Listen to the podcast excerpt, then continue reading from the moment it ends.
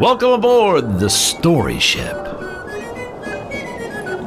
Permission to come aboard granted.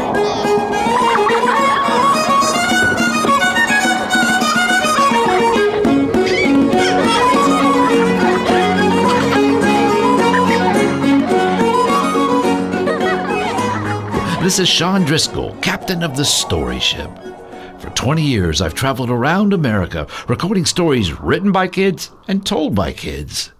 Now, I'll be joining you for the Story Ship story time. So grab your blanket, favorite pillow or chair, curl up, and have a listen. Hello, everyone. I'm so excited for today's story. It's a fractured fairy tale. A fractured fairy tale is when we take a fairy tale and change it up.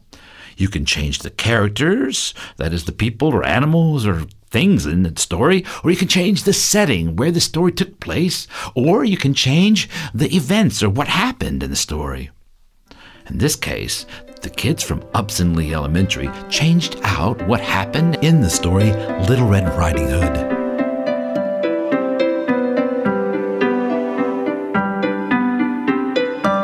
This story takes place a long time ago in a forest that is covered with so many trees that if you play the game of hide and go seek, you would never find anyone. You've probably heard stories about the bad wolf who lived in the forest, but you've only heard one side of the story about how he dressed up as Little Red Riding Hood's grandmother. The wolf, Erpy, wants to tell his side. One Saturday morning, Erpy was looking through the newspaper and saw that Grandma was going to have a yard sale at 7 a.m.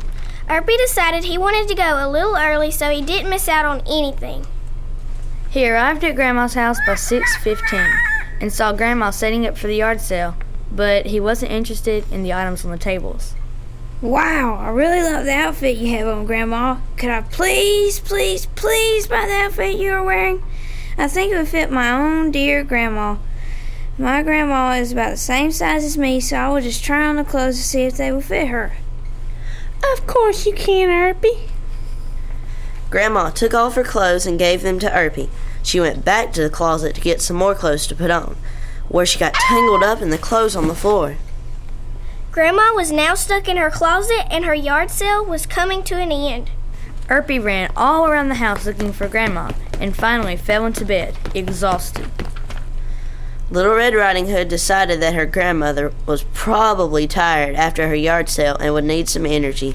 She took her some Honey Nut Cheerios, even though she knew her grandmother didn't like them.